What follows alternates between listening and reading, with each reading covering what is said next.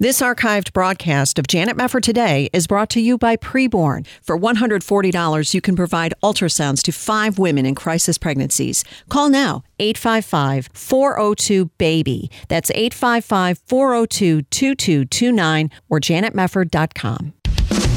This is Janet Mefford Today. Our confidence is in Christ alone. Are we going to stand with God, come what may? If the Word of God says it, I believe it. And that's the way it is. And now, here is Janet Mefford. Thank you so much for joining us again. It is no secret that there is a move afoot globally to radically decrease the human population, and who would be more for that goal than the abortion lobby? But a new special investigative report from Operation Rescue reveals that there is an organization in America with this agenda that is training thousands of new abortionists in America. And guess what? You're paying for it. And we're going to find out more about this now from Cheryl Sullenger, who is Senior Vice President over at Operation Rescue. So good to have you with us, Cheryl. How are you? Hey, I'm doing well. It's great to be here. Oh, thank you. I really appreciate everything you write. You do such great digging into the abortion industry and telling us all the things we need to know. This one was new to me. I had not heard about this organization, but maybe you can tell us a little bit more about this abortionist training through this Bixby Center for Global Reproductive Health, because I would imagine a lot of listeners have never even heard of this group. Right. The Bixby Center for Global Reproductive Health is actually based out of the University of California, San Francisco, and its home offices are located in the Zuckerberg San Francisco General Hospital. So there's a lot of red flags right there, just looking at the liberal area that this is from.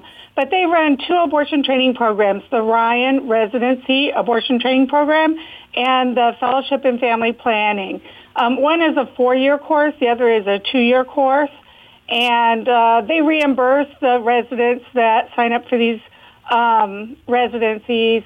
They also reimburse the institutions that host these programs all over the country. In fact, we were able to find about 89 of these different programs all over the country, based in hospitals and universities.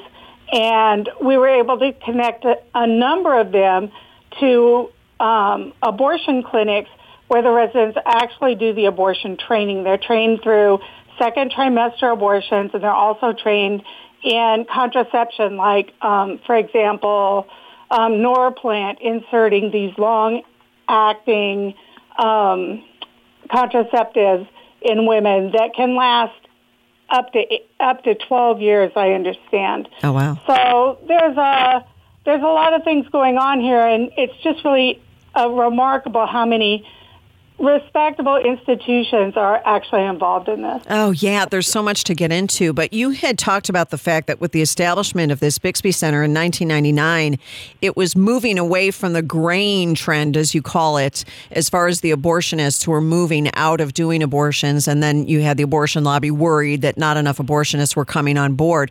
What does it say about the Bixby Center and about these efforts that it became required that residency programs, training in OBGYN, had to provide access to abortion training? Was that all kind of in the same time period, and was that really the reason that the Bixby Center came on board as it did?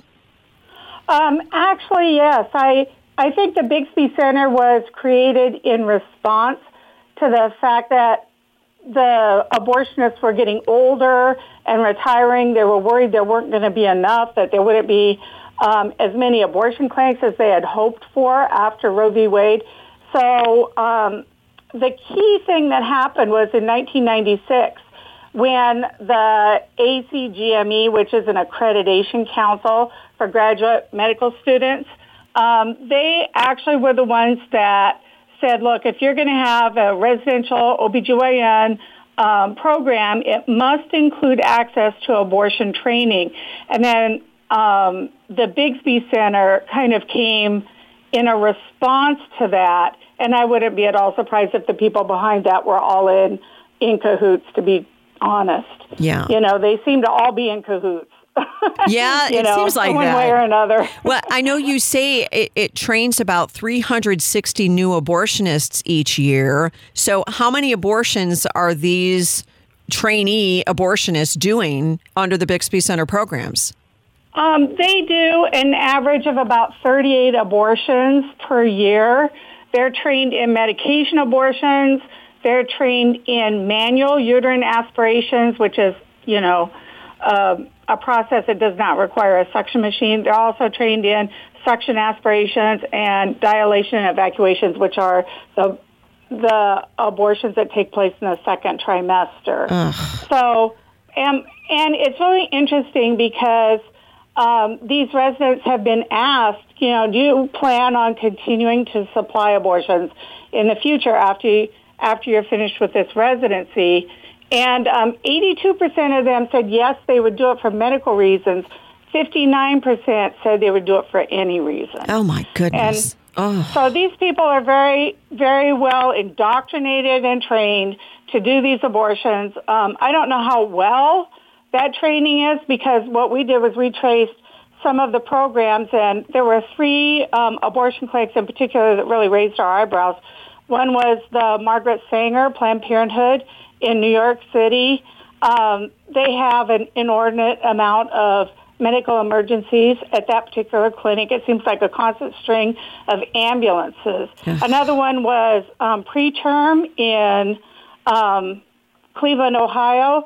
They've had a number of medical emergencies there, including 2 patient deaths, and they're a real big training center for like 2 of the Ryan Residency programs.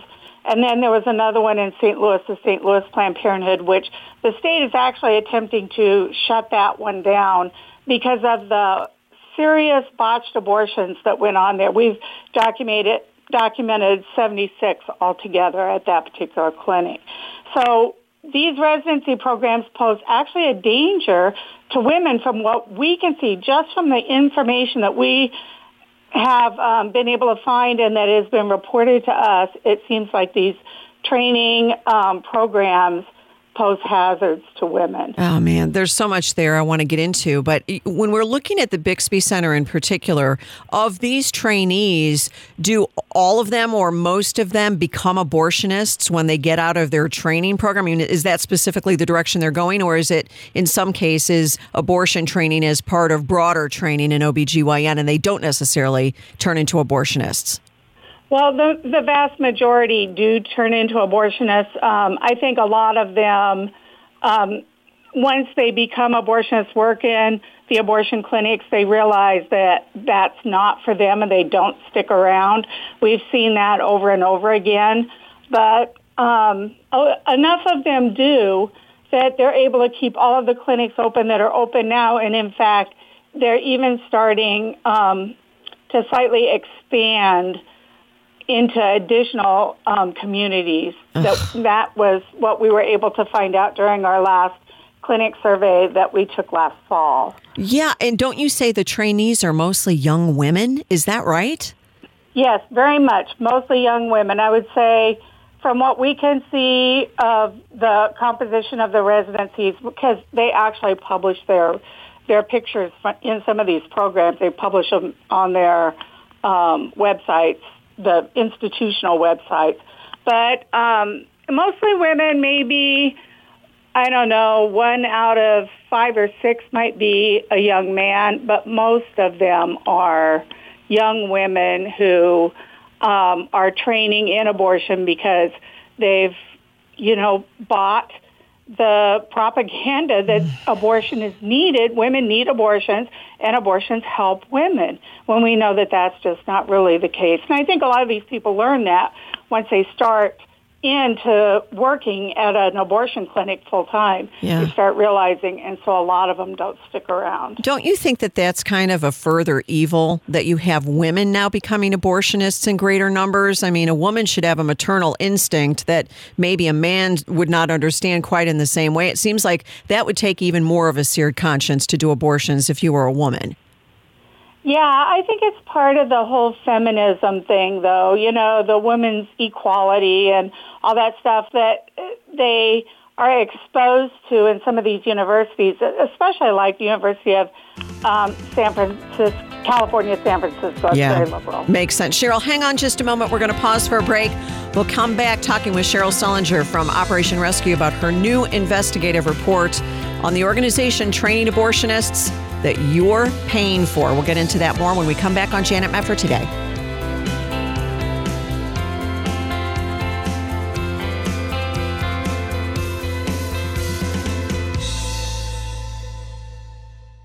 The healthcare open enrollment period has ended. Did you miss it? Don't go a whole year without having a healthcare program. Sign up with Liberty HealthShare. As a Christian healthcare sharing ministry, Liberty HealthShare is not insurance, so you can still sign up. In fact, you can sign up any time of year, and there are no contracts. Starting as low as $199 a month, Liberty HealthShare has memberships for singles, couples, and families, so you can choose the ideal program for your situation. Plus, Liberty HealthShare has no network, so you're free to pick your own doctors, hospitals, and providers. Liberty HealthShare is a nonprofit ministry, so your money goes toward helping other members with their eligible medical expenses. And in your time of need, other members are there for you, too. You can feel good knowing you're part of a community of like-minded individuals who understand the importance of people coming together to bear one another's burdens. Go to libertyhealthshare.org/JMT for more information. libertyhealthshare.org/JMT. When an abortion-minded woman walks into a Preborn center, it is a divine appointment. It's where she encounters the love of Jesus Christ and has the opportunity to meet the beautiful life growing inside of her and find out that every baby's life matters. I got to hear how strong her heartbeat was. I was like, I felt like she was supposed to be here. And it didn't matter what anybody else told me. And all that mattered was that I was blessed with the ability to carry life inside of my body. And that baby was supposed to be here for something. And that was all that mattered. 80% of women in crisis pregnancies choose life after meeting their babies on ultrasound. Preborn is the largest provider of free ultrasounds in the country. Would you join with Preborn and Janet Mefford Today? For $140, you can sponsor 5 ultrasounds and help save 5 babies' lives. All gifts are tax deductible, and 100% of your donation goes toward saving babies' lives. To donate, call 855-402-BABY, 855-402-2229, or there's a banner to click at janetmefford.com. You're listening to Janet Mefford Today. And now, here's Janet. Welcome back. Thank you so much for being with us, and it's great to have with us Cheryl Sullenger, Senior Vice President of Operation Rescue. She is out with a new special investigative report over at OperationRescue.org, targeted for depopulation. This organization is training thousands of new abortionists in America, and you are paying for it. Cheryl, we were talking before the break about the name of this group, the Bixby Center for Global Reproductive Health at the University of California, San Francisco. Tell us about the funding. Tell us about where they're getting their money. I know they're somewhat secretive, but what can you tell us about how we're helping to pay for this training of these abortionists? The most recent financial data we were able to get was from a 2017 annual report. After 2017, the Bixby Center stopped including financial information in their annual reports. And at that time, there was about 51% of their funding that came from governmental sources. Some of that, a lot of that, in fact, was from the state of California, various programs within that state. But a lot of it was also from the federal government. In fact, they had a list of different agencies that actually supported them. And, you know, some of them were really kind of surprising, like the National Institute on Alcohol Abuse and Alcoholism and allergy, National Institute of Allergies and things like that. It's kind of surprising that these agencies would be funding abortion training programs, but these are the ones that were listed on their 2017 report. Now, it's possible that the Trump administration could have defunded some of these programs. And in fact, I think it's likely, but we know not 100% of them, we believe. And we know that the state of California continues to fund this organization. Well, that is really disturbing because for many, many years with the Hyde Amendment and all sorts of other arguments that we've been making in the last several years about Planned Parenthood getting $500 million plus from taxpayers, we understand that we should not be forced to pay for abortions. What is it as far as paying for abortions that is so obscure to people? I mean, seriously, if you're giving money to this organization and they're training people to kill children, then I'm helping to kill children if I'm part of the money that's going through those governmental sources.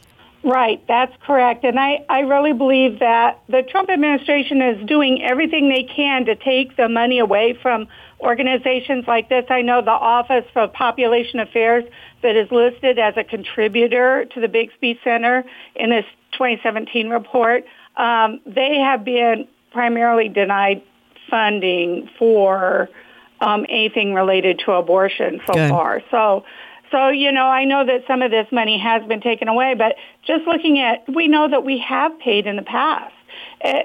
In 2017, 2016, we were paying boatloads of money to this organization to perpetuate abortion in America, because without this organization training new abortionists, we would have only a fraction of the abortion clinics left in this country. And so it's really sad that we have contributed to that and are continuing to. But there's other funders to this that are also disturbing, and there are people that are known for funding depopulation programs all over the world. They give a lot of money to make sure women are not having babies, and that's also disturbing. Well, right, because when you talk about feminists saying it's a woman's right to choose and reproductive rights and all that garbage that we've been hearing for so many years, the other piece of it is what you just mentioned, that you have a whole lot of radical global people who are on this train where they want to decrease the global population. And we've seen, you know, abortion lobby organizations getting quite involved in that sort of thing. What about the Bixby Center? Are they overtly a depopulation, you know, organization? Do they openly admit that they want to see less of a population worldwide, or is that just kind of assumed? What did you find out? Well, what we did was we looked at all of their partners that they have listed. We looked at the people that are funding them, and these are all big population control people with a lot of money to spend. And the Bixby Center actually has international programs, like there's one in Kenya that's really invested in lowering that population. And so we see that, and there's some in Africa also. They have targeted these third world countries. They say they're too populated. So yeah, there is a population control thing that they're trying to promote here. There's just really no doubt about that. Yeah. I there's so many things in your report here, Cheryl, that disturb me, one of which was the fact that you say the Bixby Center has helped ensure that 64% of OBGYN resident training programs now include abortion training, which is up 13% since 2004. Is that just by virtue of them bringing in more students? How have they helped ensure that the abortion training is going up? What sorts of things have they been involved in doing that? Well, they go to the programs, the residency programs, and they encourage them to adopt one of their training programs. That way they don't have to, like, develop a program. But if they want it accredited, they come with accreditation. They're already accredited, so it's an easy thing. The Ryan Residency Program, they come in with accreditation. It fulfills the requirements for accreditation, and it's a already program that is already in progress, so they just need to adopt that. And also, there's money involved, because the Ryan program gives money not only to the residents, but to the trainers, and then also to the institutions. Wow. So there's a monetary incentive for them to bring these programs in, and it makes them look like then they have a full range of training for residents and things like that, and they can use it for a recruiting tool. Yeah, but why are they so secretive about their funding and some of the things that they're doing? You mentioned that many institutions have removed any mention of these programs, especially the Ryan program. To what do you attribute this secrecy that they're operating under? Well, I think they don't want to be found out, to be honest. I think there's a lot of things that are going on with the Bixby Center and all of their programs that they really don't want people to be 100% aware of, and especially their funding sources. sometimes their funding sources are very secretive. For example, the Susan T. Buffett Foundation used to be the sole donor to this program. They provided all of the funds to keep the Ryan program open and operating. Now you don't see that foundation on any of the lists anymore. They're anonymous. And I think it's because the Buffett companies took a hit for that. They took a lot of heat for being involved in funding this abortion training program. I have friends that would protest at their annual meetings every year. And so, so now they've kind of gone underground. But people like Bill and Melinda Gates, you can imagine how much money they have. They've committed $375 million to population control and abortion over just 4 years at the Bixby Center. Yikes. And that's the kind of money that most of us can't even hardly wrap our heads around. Right. It raises but that's the kind of money that's going in. And that's the kind of money that's going in. Why in the world do they need taxpayer funds at all then? Well, I don't think they do need taxpayer funds.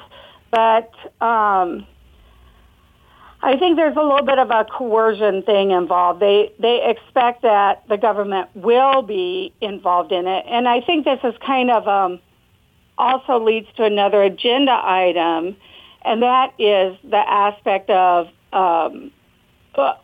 socialized medicine, a new program that the government controls and runs for our health care. Yeah. That the plan has always been for that to include free abortions at taxpayer expense and free, birth control and everything else at taxpayer expense. So I think they have an eye to socialized medicine and a government-run healthcare program that they can insert themselves into. I see. So just kind of setting the stage for when they're able to pull the trigger on single payer and become even more monstrous in how they control our healthcare system via government?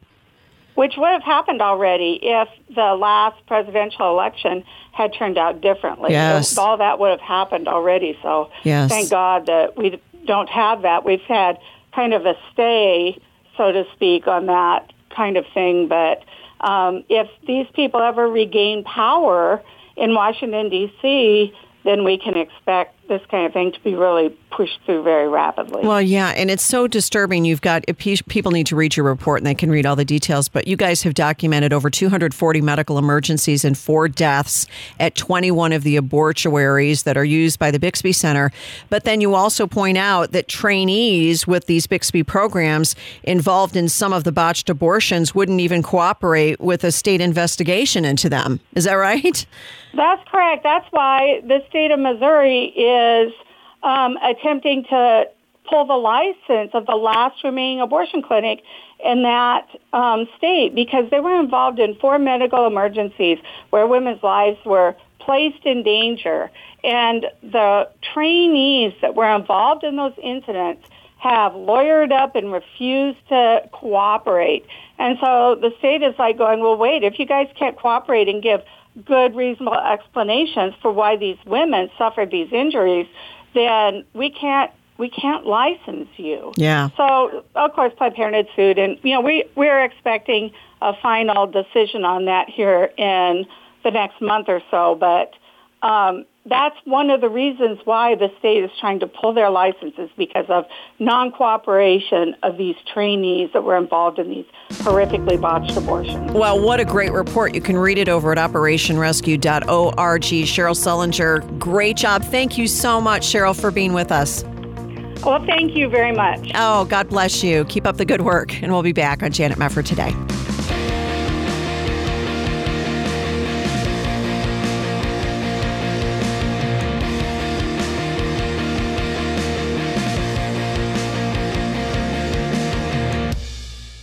This archived broadcast of Janet Mefford Today is brought to you by Preborn. For $140, you can provide ultrasounds to 5 women in crisis pregnancies. Call now, 855-402-BABY. That's 855-402-2229 or janetmefford.com.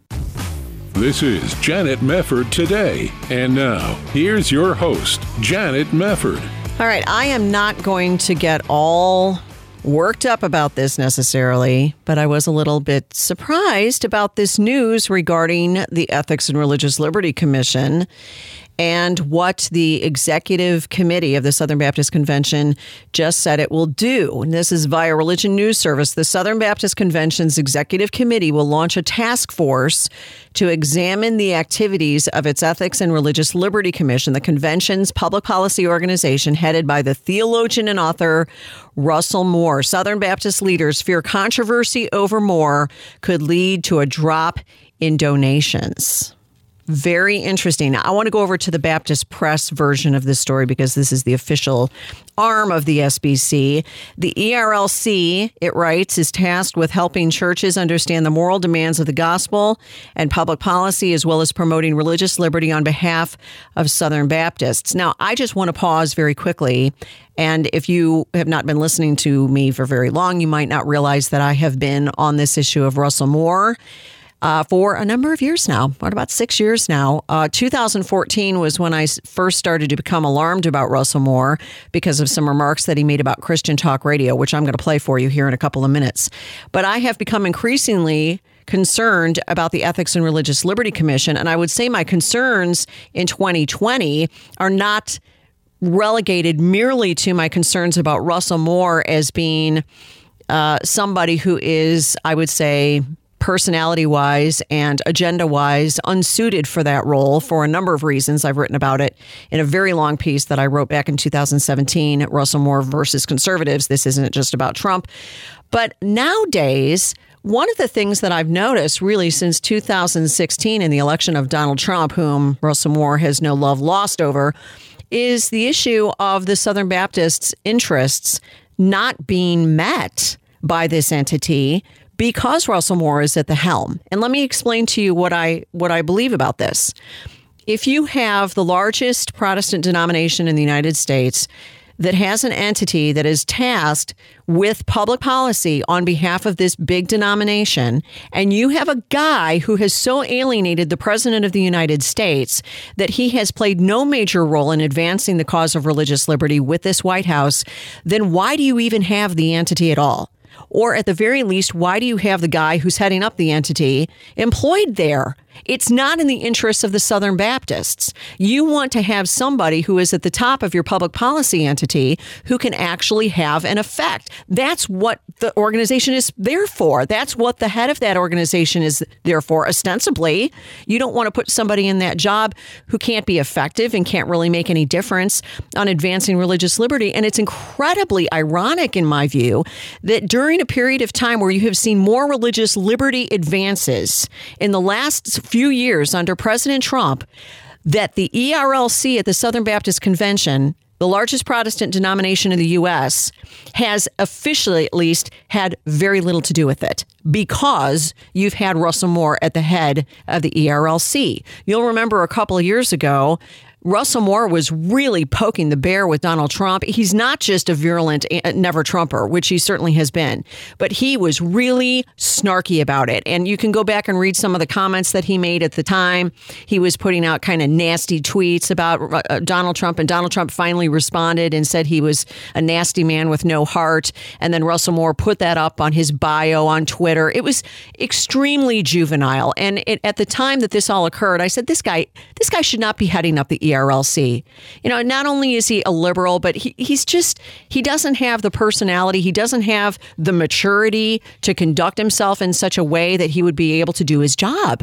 Because isn't it the job of somebody in that position to be able to wheel and deal and advance the interests of the denomination? So for whatever weird reason, the Southern Baptist Convention has been content to let this guy languish in the job. There was some, I would say some upheaval a couple of years ago, whether or not Russell Moore would lose his job or not. And he was saved because some people had threatened to pull their cooperative program funding over him.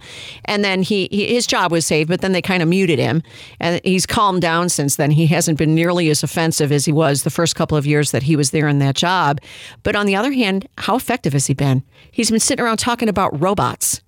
I'm not kidding. He's talking about robots. He's holding his pro-life event saying that pro-life doesn't just mean babies and saving unborn babies. What else has he been wasting his time on? What has the guy been doing for the last 2 years that has advanced the interests of the Southern Baptist Convention in any meaningful way in public policy? He has no relationship with Donald Trump because he offended Donald Trump. And some people may say that that's to his credit. He's so bold and he's so prophetic that he's alienated the president. Well, okay, but that's not the purpose of being a lobbyist, is it? That's not the purpose. You want your lobbyists to be brave, bold prophets who can't work with people in Washington? They shouldn't be in the lobbyist job. They should be in the prophet's job. So this is something that I think is an important background when it comes here. Now, one of the things that's interesting to me is it has been mentioned in this Baptist Press article that the executive committee chairman, Mike Stone, who's going to chair the task force, unequivocally refuted a question as to whether this was an attempt to remove ERLC President Russell Moore from his position. His quote was this: "This is not an attempt to remove Dr. Moore. It wasn't in 2017, and it certainly is not now. What we want to do is look at the facts. Dr. Moore's presidency was and is a matter for the ERLC Board of Trustees." So it seems there what he's saying is that this is we can't deal with that issue. The ERLC is governed by their board of trustees. This is not a governance issue. This is a budget issue related to their fulfillment of their mission and ministry assignment. We continue to hear reports that are largely anecdotal but increasing in number, where churches are either decreasing or withholding cooperative program funds related to concerns with the ERLC. We have a responsibility that we are granted under the bylaws of the SBC to look at this. So that's what it's all about. Now, going back to 2017, a 13-member ad hoc committee received reports from executive directors of state Baptist conventions that 75 churches across the SBC were withholding, designating, or escrowing cooperative program funds. While only 14 churches were able to be confirmed by the committee, those 14 churches were estimated to have diverted a total of about $1.5 million away from the cooperative program. I would imagine that that number is bigger now, but who knows? They're going to take a look at the facts. They're going to try to see if there's any connection between cooperative program dips in funding and people's disgust with the ERLC. But you know what? Here's something else that I think needs to be considered. Russell Moore is safe at the ERLC because of who's in leadership in the SBC, largely speaking. There are different people. There are a lot of people in the SBC. But for example, I have said for a long time, Russell Moore came from Al Mohler Seminary, the Southern Baptist Theological Seminary. He wouldn't be in that job if Al Mohler wasn't in favor of him being in that job.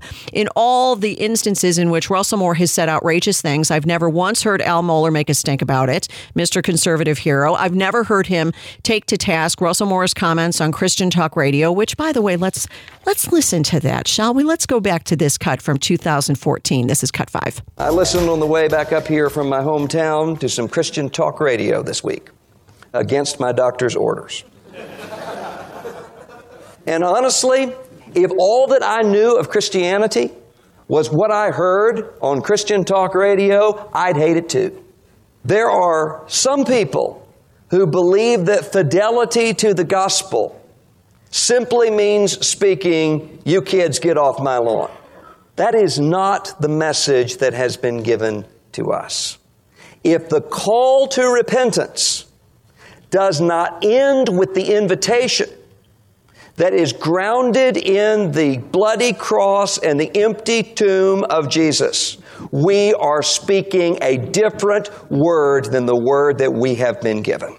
All right. When I heard that comment out of the ERLC Leadership Summit back in 2014, that was when I first said, what is wrong with this guy? Why would he take a broad swipe at Christian Talk Radio and imply that all of us, with this broad charge, this broad straw man, imply that none of us care about the gospel, which is definitively ridiculous. It's ridiculous. And then he never apologized. I called him out. It became a thing. He never apologized. He never clarified who was really in his sights. He never clarified which show was actually offending him.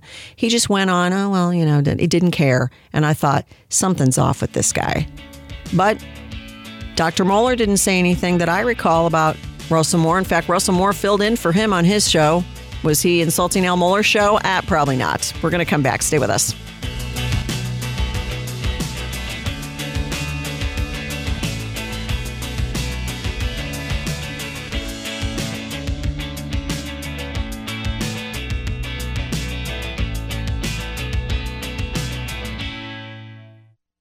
Christians losing their businesses for not baking wedding cakes for homosexuals. Parents losing custody for not affirming their child's gender identity. Big tech censoring Christian books, videos, and social media posts.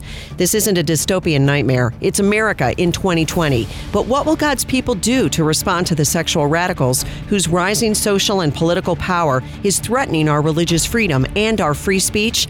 It's time for Christians to get informed about the looming threats that we're facing and learn how to respond as both salt and light. That's why I'd like to personally invite you to join me at our second annual God's Voice Conference, a biblical response to LGBTQ+ tyranny, coming to Oklahoma City on April 17th and 18th. You'll hear from an unprecedented lineup of some of the leading Christian thinkers, pastors, pro-family activists, and medical and therapeutic experts who are fighting on the front lines of this battle and standing firmly on God's word in the face of growing LGBTQ+ opposition to Christianity. Speakers including Dr. Everett Piper, Joe Dallas, Dr. Quentin Van Meter from the American College of Pediatricians, and Greg Burt from the California Family Council will all reveal the social, political, and spiritual threats to the church from this movement. They'll offer powerful biblical teaching and encouragement for the battle ahead. You'll hear testimonies from ex-homosexuals whose lives were transformed by the power of the gospel and learn how to answer common arguments that promote homosexuality and transgenderism. Let me tell you, there's nothing else like God's Voice Conference to get Christians ready to stand in this evil day. So I hope to see you at the God's Voice Conference, an outreach of First Stone Ministries, April 17th and 18th in Oklahoma City, and take advantage of our early bird discount registration, only $85 through March 1st. So don't delay. Go to godsvoice.us. That's godsvoice.us and register for a conference unlike any other. Go to godsvoice.us and register now. What the church needs now is God's voice. You're listening to Janet Mefford Today. And now, here's Janet.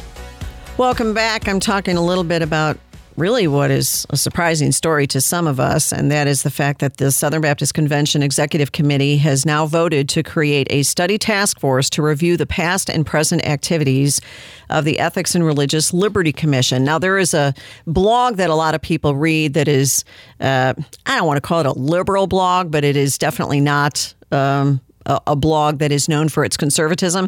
It is called SBC Voices, but they have a piece here. The executive committee's investigation of the ERLC should be scrutinized. And they say here in this piece, the investigation of the ERLC is troubling. What? Why would it be troubling? What's the issue here? This is all coming in the same context of the establishment of the Conservative Baptist Network. These guys don't like that. They don't like the Conservative Baptist Network. They want to run the show, and they want the little people to understand their place. You know, you dum-dums down in, you know, the little small hamlets in the South, you know, you guys are great as long as you're sending in your cooperative program funding to us, but don't you get out of line and tell us what to do. I mean, some of these people actually have that attitude. We're the guys in charge. We're the ones who are handling things. You all just pipe down. I mean, how obnoxious is this? Why shouldn't the ERLC be scrutinized? The ERLC has been under fire for several years now for a lot of reasons. Now, I want to go over to some more cuts here from Russell Moore. Because I still maintain, and I know that there is a structure within the Southern Baptist Convention, and you have, you know, as I mentioned before, they highlighted at the executive committee that you have a board of trustees with the ERLC. I understand all of those things, but I just don't think that anybody who is not advancing in great detail the actual interests of the denomination, why in the world is the person maintaining their job? Is there some great need for somebody in the ERLC to be on the cutting edge of the robot issue because that's what's so important? Here's what I would say about that. I want to go back to some previous comments by Russell Moore on the gay agenda. And the reason I'm bringing this out is because, as you know, my heart and my attention and a lot of my energy has been on the Revoice story, starting back at the very beginning when we broke this story, and doing so many shows and doing our God's Voice Conference, because I knew when Revoice came along and the LGBTQ+ Christianity activism came along right at the heart of the PCA that they were aiming aiming their target at conservative churches. And I was thinking back to that family conference that they had with the ERLC a couple of years back, where you had Al Mohler, who was repenting of having denied that there is such a thing as sexual orientation, and talked about repenting of homophobia. And you had Russell Moore saying other things. Let's see, for example, he said he would attend a same-sex wedding reception, even though he wouldn't go to a wedding, he would go to a same-sex wedding reception, and some other troubling comments. I want to go back. I don't have the exact date when he said this, but we do have some other cuts here. Still to this day, somebody needs to deal with this issue. Because if there is one issue that is affecting the Church of Jesus Christ more than any other in a cultural sense, it is the LGBT agenda. And yes, Virginia, there is an LGBT agenda. I want you to listen to what Russell Moore had to say just a few years ago. Cut 6. There was the sort of evangelical belligerence often in the last generation that spoke, for instance, about the gay agenda. In which there was this picture, almost as though there is a group of supervillains in a lair plotting somewhere, the downfall of the family. That I almost never hear that in evangelical churches anymore. Instead, issues of sexual morality are being addressed consistently across the board, recognizing that everyone in the congregation has gay and lesbian children or parents or neighbors or friends, and that many of the people in our own congregations are same-sex attracted. Okay. When you are saying, I never hear anybody talk about the gay agenda anymore as if it's some people off in a lair. I mean, he's denigrating the idea that there were ever any revolutionaries who said, here's how we're going to make sure that America gets on board with our agenda. Let me just remind you about a certain book that was published in the late 80s called After the Ball. And in fact, that book was the manifesto for how they planned to revolutionize America on gay issues. And they rolled it all out, and it worked spectacularly. So it wasn't a figment of anybody's imagination to talk about the gay agenda, Dr. Moore. There really is a gay agenda. And might I remind people, there was a story here in the Wall Street Journal in October of 2014 about this ERLC conference. The headline was Baptists Strike New Tone on Homosexuality from the Pulpit in Private. They mentioned Moore saying, what if you get invited to a same-sex wedding ceremony? In that case, I would not attend the wedding. I would attend the reception. I have asked, why would a Christian refuse to give moral credence to a sinful union, only to turn around at the reception to help the couple celebrate it? But the story also noted more than a dozen Southern Baptists and gay rights advocates met for 3 hours, but kept the topic of discussion secret. This was the same gathering at which people with the Restored Hope Network, which is a Christian group reaching out to people struggling with sexual sin, including homosexuality, did not get a booth at this ERLC conference, even though there was plenty of room for them to set up and several of their members were there at the conference. They didn't get to speak. They didn't get a booth. Well, that sure seems like a little bit of an agenda in and of itself. And there has never been any accountability on that. I still want to know what was discussed behind closed doors with the gay activists from the Human Rights Campaign, because that was who the ERLC met with.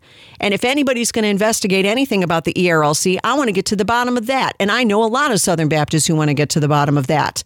You mock the gay agenda, you mock Christians who say that there's a problem with it, and then you meet behind closed doors with gay activists, and you never have to reveal what you said. You never have to reveal what the agenda was that was discussed behind closed doors. Does that sound like open transparency on behalf of the Southern Baptist Christians of this country, or does that sound like something that needs to be looked into and reveal to the people of the Southern Baptist Convention who are giving money to support the ERLC? This is the stuff that sticks in my craw because it has never been dealt with. And I'm sorry, but when you're talking about a corporation and these kinds of things go on, that's one thing. But you're talking about a church denomination, a whole group of churches, millions of people who give millions of dollars and are looking toward these leaders to follow the word of God and to faithfully obey Jesus Christ and to represent them well at the denominational level. And there's a whole lot of stuff that just isn't being dealt with. This is the crux of the bigger problem. That's my opinion. The bigger problem is, where's the accountability? Where's the accountability? And why do you have so many people denigrating the establishment of the Conservative Baptist Network? Al Mohler talking about the real network is the one of the Southern Baptist Convention, as if he alone can determine what the real network is and everybody else just has to follow his definition. I'm sorry, but this is like Pope talk. This is like magisterium stuff. We will determine from on high what things are, and you little people just sit down and take it. And I think more and more Southern Baptist Christians are saying, we don't have to take it. There are people who are leaving the Southern Baptist Convention with their churches over this kind of stuff. And there are people who want to fight to save the Southern Baptist Convention from this kind of stuff. But the reality is there is not the kind of accountability, it would seem, from everything that has happened over the last several years that there needs to be. There needs to be openness and transparency, and there needs to be biblical fidelity. And I am tired of listening to people talk about, hey, I'm pro-life. I have an orthodox theological statement. Hey, nobody's a liberal. That was Ronnie Floyd made that comment just a couple of days ago. There's an accusation that we're liberal. No, we're not. Well, you know what? If it looks like a duck and it walks like a duck, don't tell me that you're not a duck. People are noticing what you're doing and heeding the words of Jesus, that we examine the fruit. That is the first and foremost way that you can tell whether or not a tree is good or bad, is the kind of fruit that it's producing. And when the kind of fruit that is being produced involves critical race theory, intersectionality, social justice, endless racial bashing of people, telling them that they're white supremacists and they can't ever really get over it and they need to repent again and pass more resolutions and say they're sorry again and again and again and again and again. And you have secret meetings with gay activists. You know, at what point do Christians rise up in the Southern Baptist Convention and say enough is enough? And that's what this is all about. That's why the establishment of the Conservative Baptist Network is so significant, because it is representing thousands of Christians who have had enough of it. They have been polite. In many cases, they have trusted these leaders who they thought were conservatives. They're being assured that everything's okay. Just calm down. And it drives me crazy because the duplicity is unbelievable. And somebody needs to do something about it. And I am really glad that there are Christians who are rising up and at least trying to take the reins a little bit and look into the facts. Is there a connection between people who have stopped giving to the cooperative program the way that they previously did because of what the ERLC has been doing and or not doing?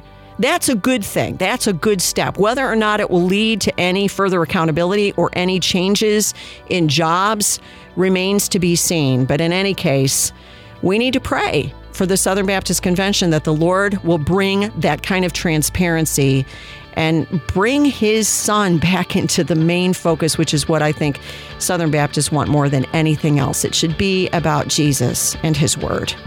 We got to leave it there. We'll see you next time here on Janet Mefford Today.